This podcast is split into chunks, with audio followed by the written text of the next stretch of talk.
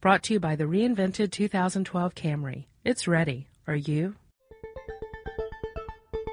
Get in touch with technology with Tech Stuff from HowStuffWorks.com.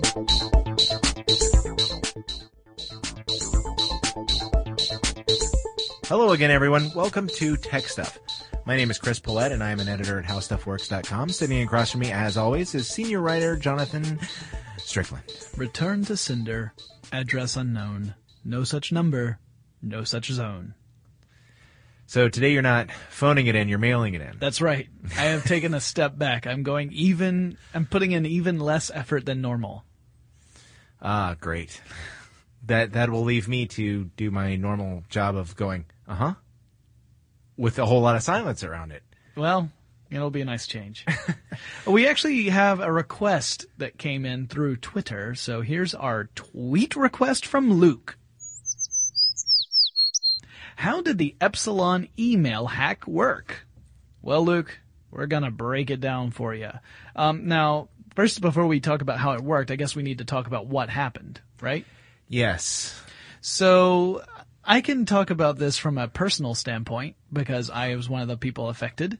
I can talk about this from five personal standpoints. Yeah, if I talk about it with my wife uh, in mind, I, I think I probably close to the same number. I only received one email, but uh, she apparently received several, and you received five, right? Right. So so oh, oh, okay okay okay.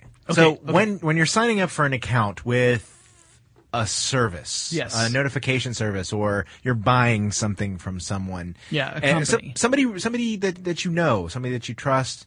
Uh, and you go and you, you see the little thing where it says by accepting that by clicking this box you agree to the terms of service and the privacy policy. And sometimes you do and sometimes you don't. Click on the, the links for those things and read through them. Uh, there's this one little piece of language you probably have seen if you've actually gone to look at those, and that's that part where it says, "I agree to uh, have my data shared with our trusted business partners."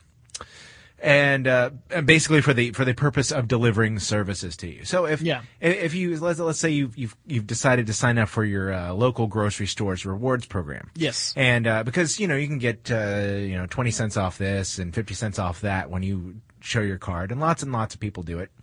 Um, some people don't because they feel like it's an invasion of privacy. Well, you know, maybe it is, maybe it isn't. In this case, it is. But Yeah. but we'll Turns get to that. out they were right, but So so what happens is you signed up for this deal. You get the little card to put on your, your little key fob to put on your your keychain so that they can scan it. And then what happens on the other side is the company says, well, you know what? This is a lot of work maintaining this giant database of people who are our beloved customers. And, And- you know, of course and- they are because they're spending money with them. and we have you know our our business is not the maintaining of a database. Our business is blah blah blah. Absolutely. And if you're doing blah blah blah, you you want somebody and, and you need somebody you trust. That literally they are a trusted business partner. You want to find somebody who can maintain that. Yes. And so what's going on here is they say, well, okay, hey, you guys over here, can you manage our uh, marketing database for us? Send out the the weekly flyer for us, you know, for the people who want that. Uh, you know, keep track of the rewards Right. points uh, that they've earned when they shop with us. Can you do that? And they say, oh, absolutely, you can trust us. Yes, and and the whole point here is again the company the in question is trying to let's just say that it's a for for the basis of this discussion. Let's say it's a retailer. So we're saying this is a major retailer of of consumer products, and that the major retailer, you know, their concentration is keeping inventory, selling products, moving them, moving them, marketing. You know, they've got a lot of of demands on the their attention. So it makes sense to to outsource this database management to another company, and then the the retailer can concentrate its uh, full focus on conducting business. What could possibly go wrong with this So let's say that you are the company that maintains databases. okay. All right. So your customers are these major, major corporations and financial institutions because some of these are banks. You know, there's some banks that, that and credit unions that, uh, use this sort of stuff. Then there's, you know, retailers, there's grocery stores, there's all sorts of, uh, companies. There's travel companies, uh, travel agencies, that kind of thing. Um, so you have all these databases. Well, that means that you are also a beautiful target for people who want to get as much information about as many people in one strike as possible.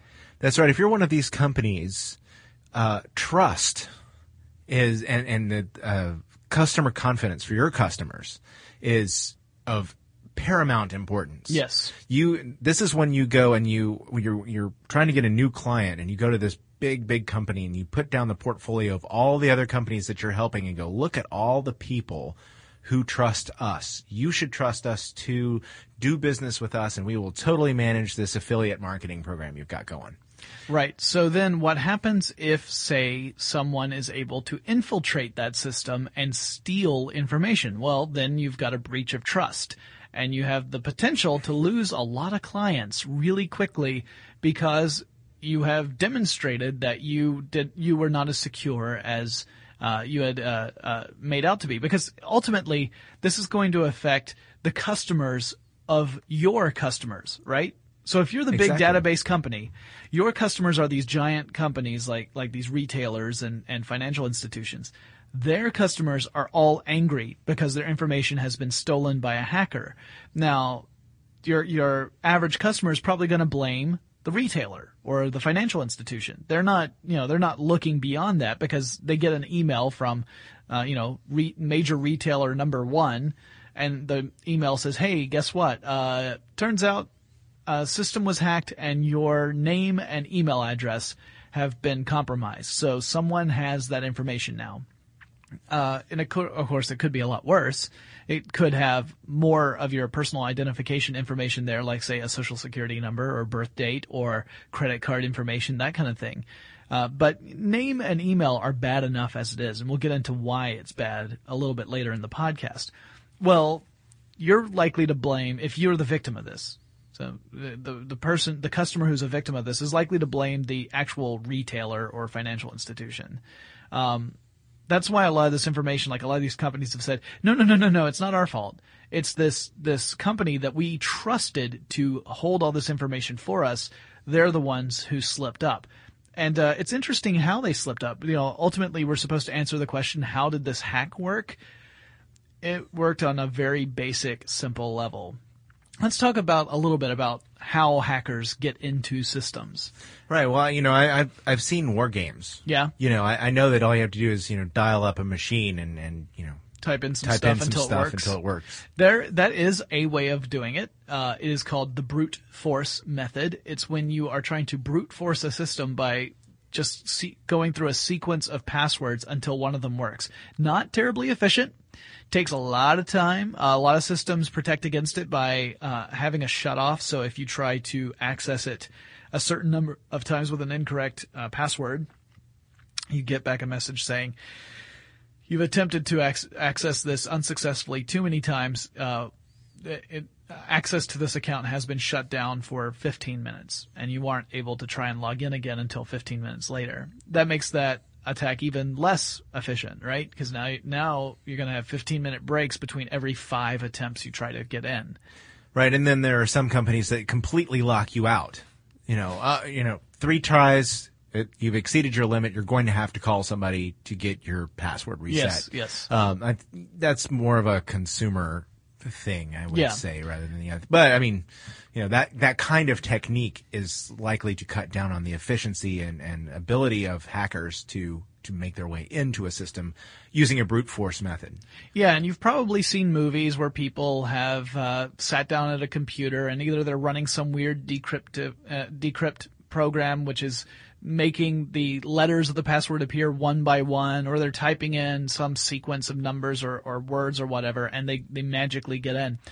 The truth is that In about ten minutes or less. yeah, and the truth is, first of all, if you do use that method, it takes a long time, and and second, there are way easier ways of hacking into a system, and it mainly deals with social engineering. In fact, I would argue that most of the really successful hackers are masters at social engineering.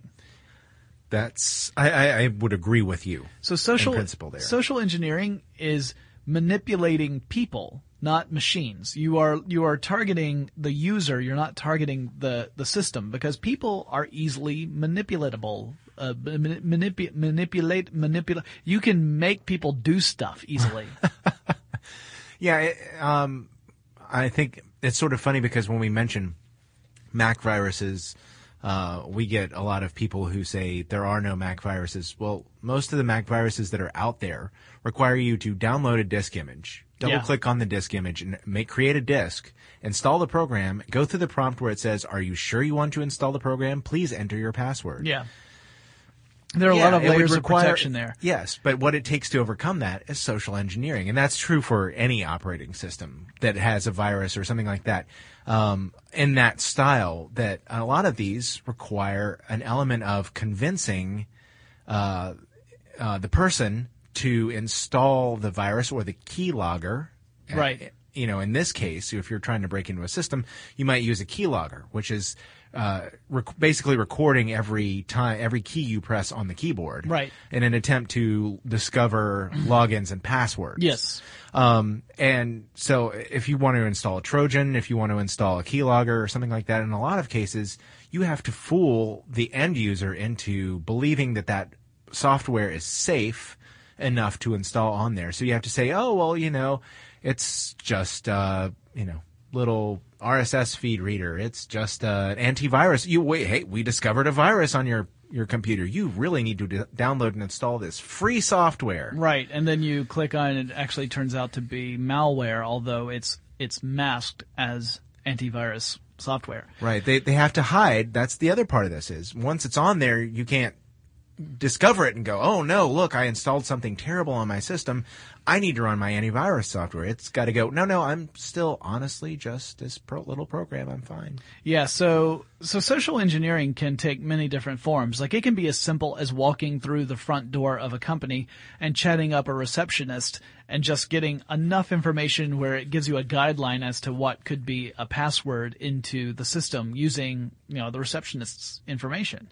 Uh, that's totally possible. You could end up identifying someone who works for a company and then uh, uh, coincidentally meet up with this person in a bar just by you know following them and going into a bar and plying them with drinks and slowly getting information out that way. There are a lot of different ways of doing it. Now, the way that this one worked was very much what Chris was saying. It was a an email that came through that lured people who worked for Epsilon. Epsilon's the company that's that database manager that we've been talking about. That's the uh, trusted business partner. Yes, that's the company that that was handling all these databases for for hundreds of clients, and this affected millions of of the final customers, which are you know people like me and Chris. Um, so it was a it was an email that was a phishing scam, and uh, it it what it did was they it was targeting Epsilon employees in particular, and one of the scary things is that this was a known problem.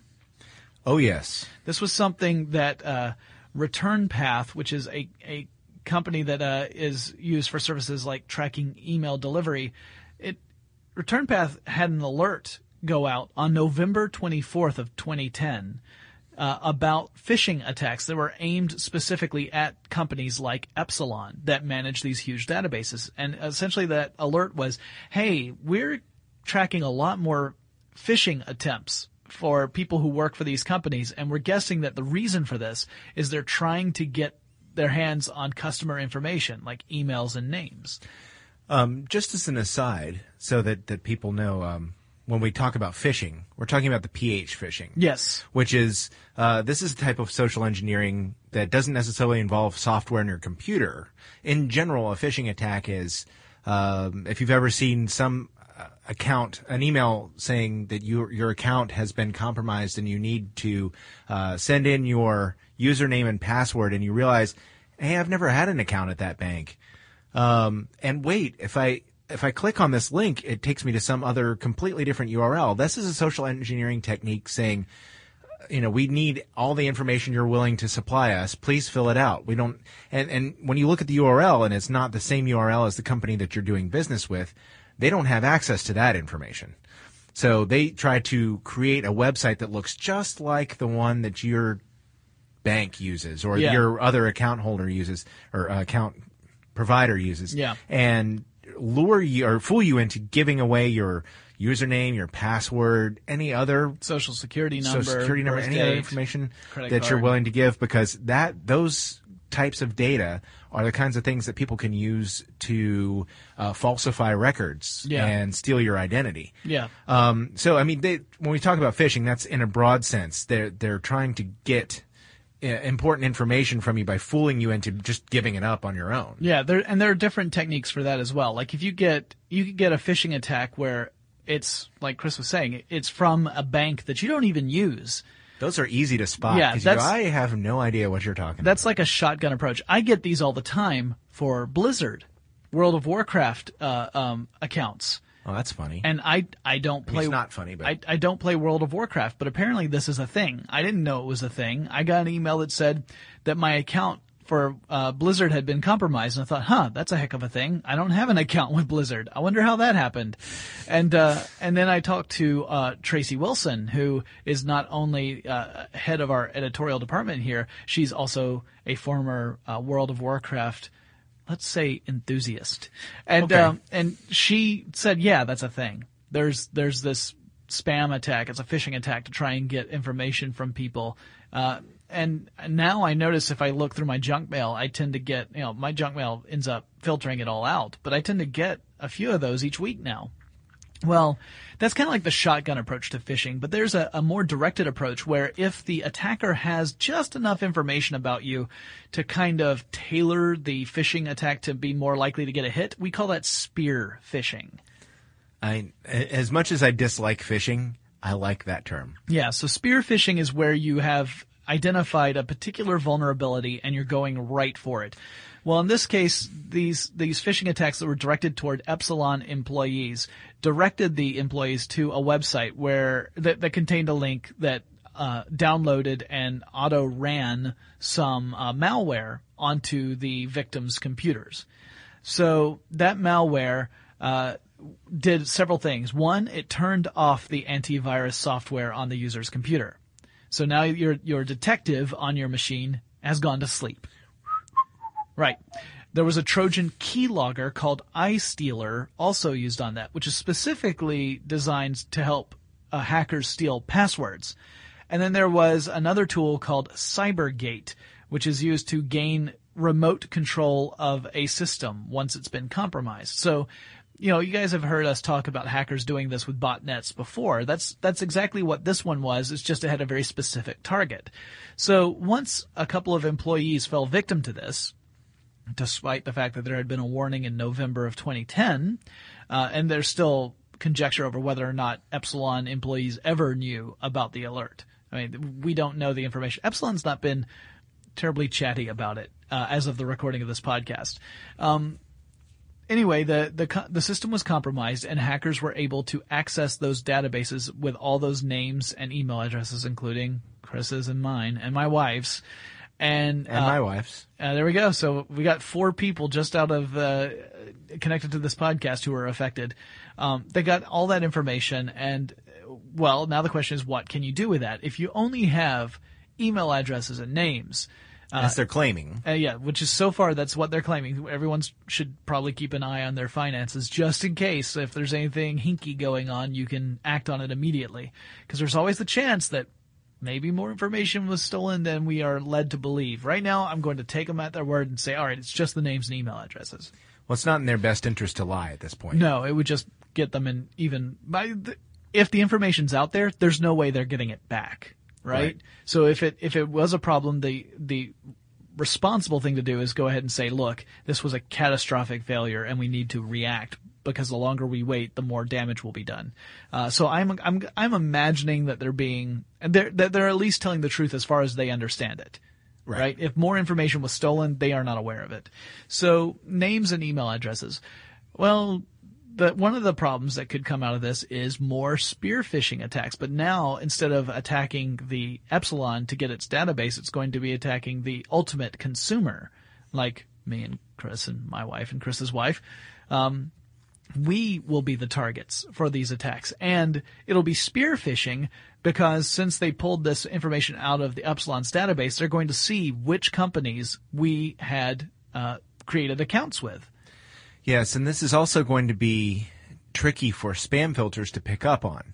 Yeah. Because one of the things they that spam filters traditionally look for is whether or not it seems to be personalized to you. I mean, Yeah. now that, that spam filters are as sophisticated as they are, and of course, we all know that even the best still let a few slip through on occasion, um, in, at least in a lot of cases, uh, you'll you're going to see you're going to have to be careful when you receive email, especially from companies that you know their information was compromised by Epsilon. Now, again, I've got five to look at.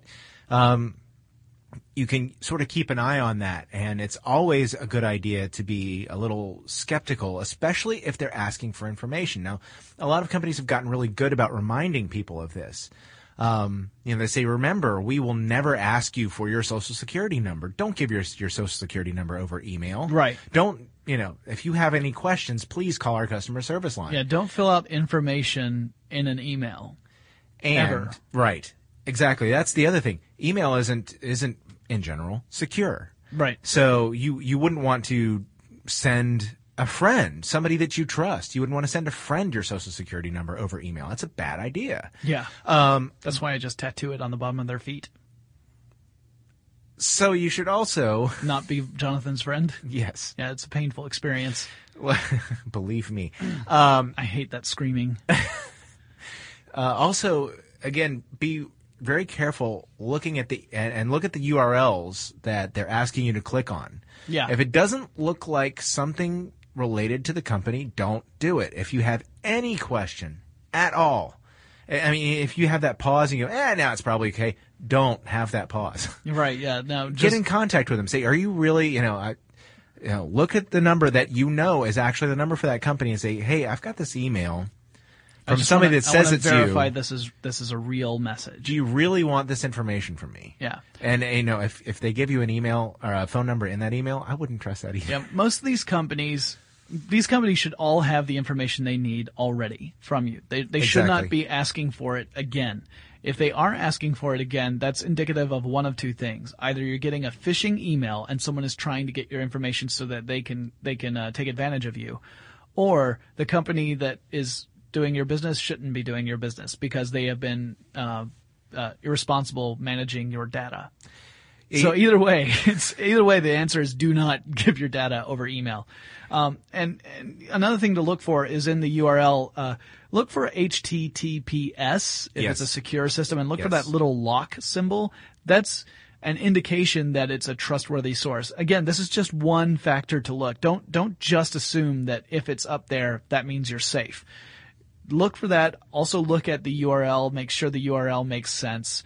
Um, and what I recommend is if you want, if, if you get an email from a, a company and you think this may very well be a legitimate email, navigate to that company's website directly. Don't click on links in your email Right. don't um, you know don't copy and paste it from email into your URL because it's the same thing as clicking on a link really go to your browser type in that company's web address or go through Google and and type you know use the the the actual verified website to get to where you need to go and then try to navigate to where that that uh, email would indicate you need to go in order to complete whatever the transaction is. Right. And that way, if you're going through the official channel, you are less likely to fall victim to a scam.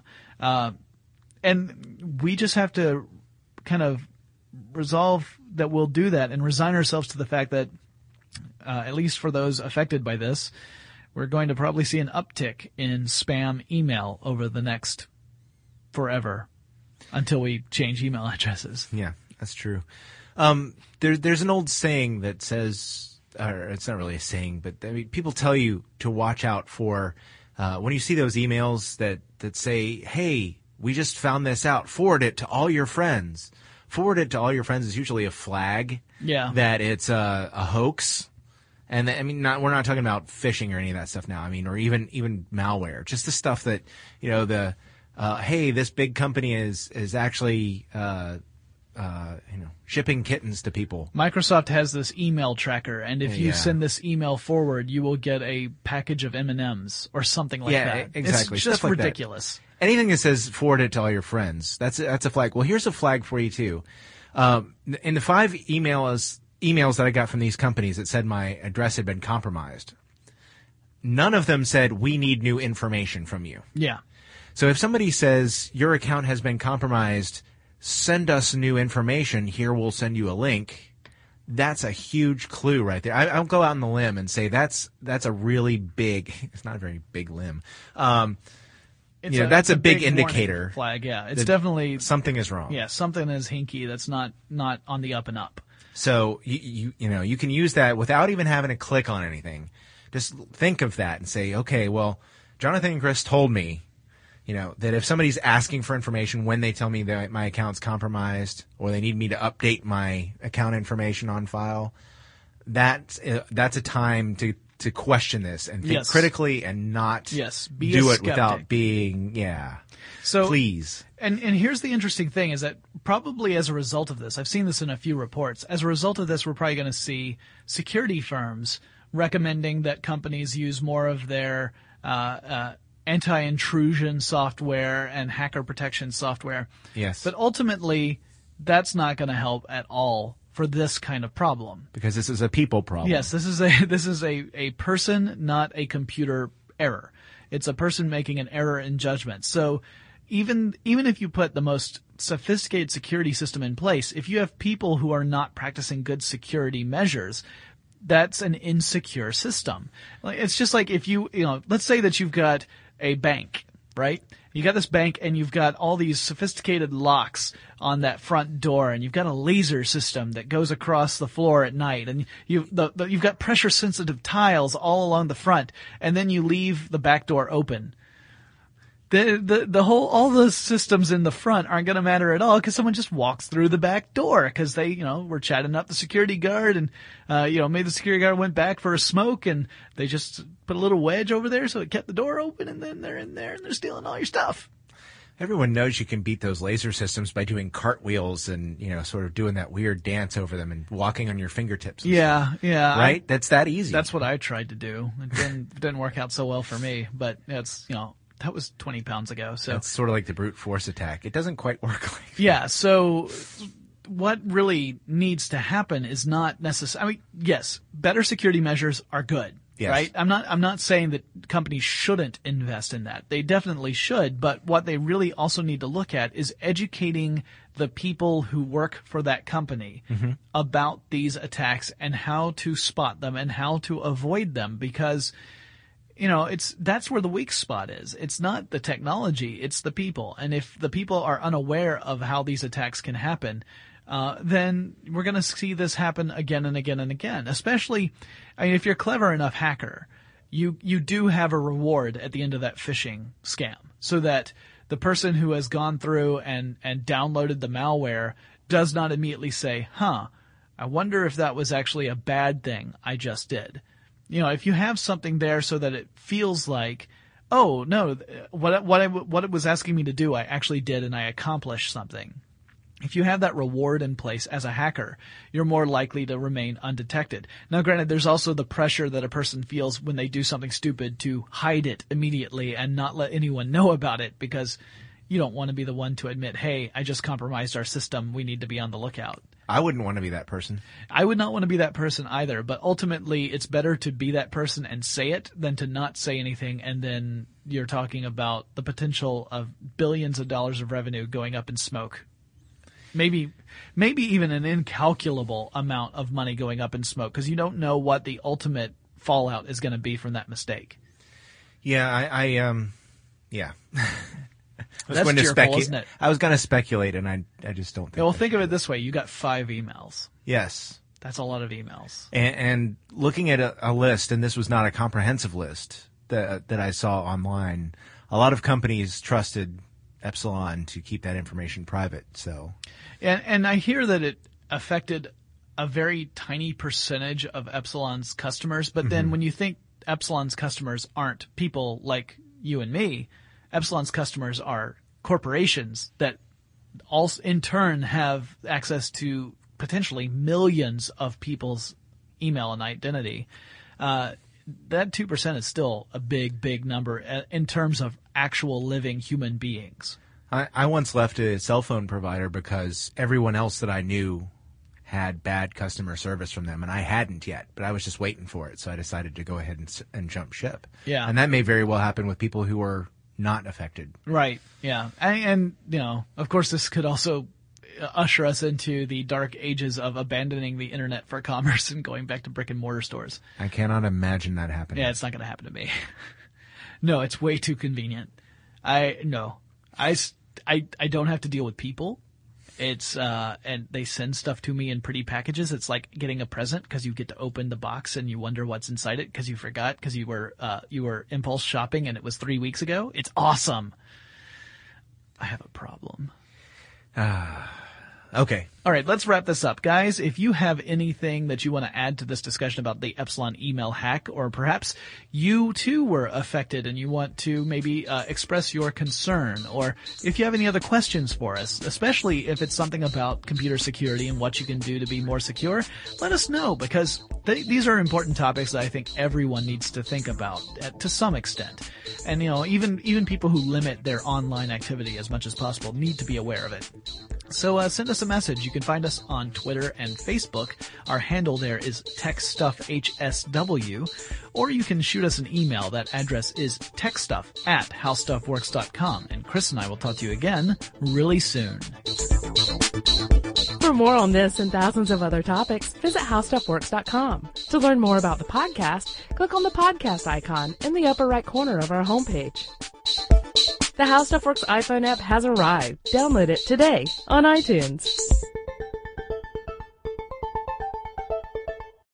Brought to you by the reinvented 2012 Camry. It's ready. Are you?